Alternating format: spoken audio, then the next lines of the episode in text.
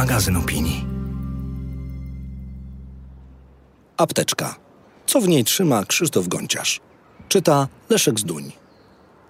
Słuchasz tekstu opublikowanego na łamach miesięcznika Pismo, magazyn opinii. Na stronie magazynpismo.pl znajdziesz więcej inspirujących treści, także w wersji audio. Wykup prenumeraty, aby zyskać dostęp do wszystkich artykułów, ilustracji i nagrań. Dużo podróżuję po świecie. Podczas podróży biegam, spotykam się z ludźmi, kupuję książki i przede wszystkim kręcę wideo. Sprzęt do nagrywania wypełnia prawie całą walizkę moją apteczkę. Kiedy gdzieś podróżuję, staram się zawsze w swój plan wcisnąć bieganie. Spodobało mi się poznawanie miejsc z perspektywy biegacza. Daje mi to większą satysfakcję niż dotarcie gdzieś taksówką czy komunikacją miejską.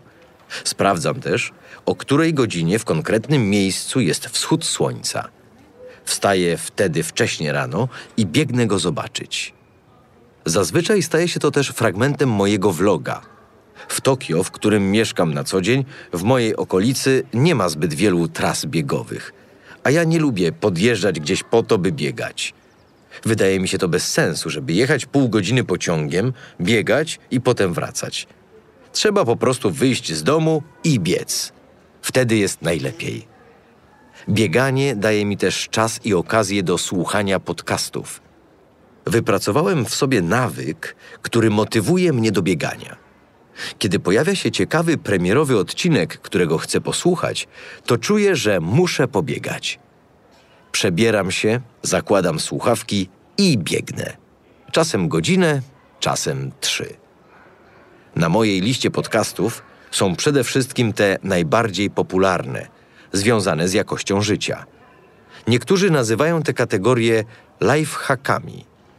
To dla mnie bardzo wulgarne wyrażenie. Kojarzy się zawsze z durnymi podpowiedziami spod znaku jak układać koszulki w szafie albo przeciąć butelkę na pół i zrobić wazon.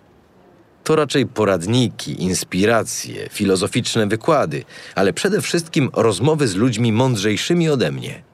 Słucham The Joe Rogan Experience, The Tim Ferriss Show, Making Sense Sama Harrisa, a z polskich podcastów Imponderabilia Karola Paciorka.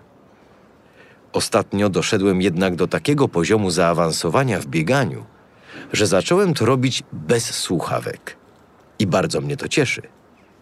Dojście do momentu, w którym bieganie samo w sobie jest przyjemne, zajęło mi parę lat. Jestem wtedy cały w otoczeniu, w którym biegam, a nie gdzieś w innym świecie. Chociaż myślę, że warto demitologizować pomysły na detoks od technologii. Niedawno rozwaliłem telefon. I przy okazji zrobiłem sobie test. Przez cztery dni nie odbierałem go z naprawy. Czułem się dobrze, świat się nie zawalił, ale z drugiej strony, czy na pewno nasza rzeczywistość w każdej chwili jest taka ciekawa, warta zachwytu? Chyba nie. Telefon pomaga mi zarządzać dwiema firmami w Tokio i w Polsce. Pracuję na nim częściej niż przy komputerze. Ostatnio uzmysłowiłem sobie, że laptop to głównie narzędzie do zgrywania filmów i przesyłania ich montażystom. Poza tym siadam przy nim, gdy chcę się nad czymś skupić, bo pozwala mi się odciąć od zbyt wielu rozpraszaczy, które są wokół mnie. Oprócz telefonu, zawsze wożę ze sobą aparat do nagrywania vlogów, statyw, mikrofon, kilka obiektywów, zapasową małą kamerę i, tam gdzie jest to dozwolone, dron. Daje mi on możliwość zobaczenia świata z perspektywy, której człowiek nie może przyjąć. Mimo bliskiej relacji z technologią, nie lubię czytać książek w wersji elektronicznej. Wolę na papierze. Czuję wtedy, że ta książka jest prawdziwa. Choć wiadomo, lodu Dukaja nie będę taszczył na drugi koniec świata, wezmę czytnik. Zazwyczaj wszędzie tam, dokąd jadę, kupuję sobie jakąś książkę – Zwykle nie są one w ogóle związane z miejscem, w którym jestem. Kiedy wchodzę do księgarni, nigdy nie mogę z niej wyjść, nie kupiwszy czegoś. Może dlatego księgarnie trochę mnie stresują? Czytam głównie książki podobne do podcastów, których słucham. To nie jest kategoria self-help, raczej dłuższe reportaże poszerzone o naukowy kontekst.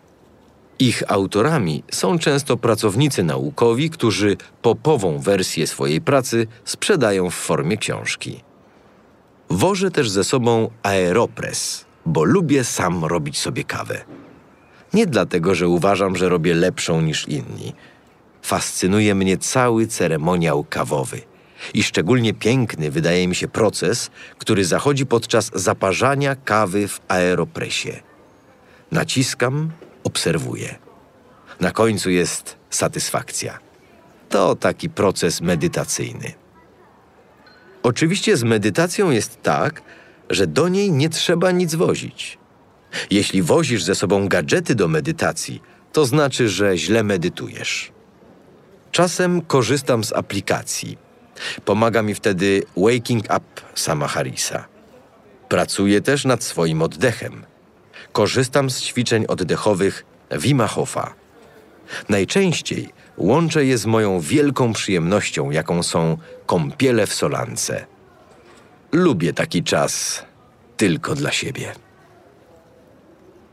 Tekst ukazał się w 17 numerze miesięcznika Pismo, magazyn opinii. Czytał Leszek Zduń.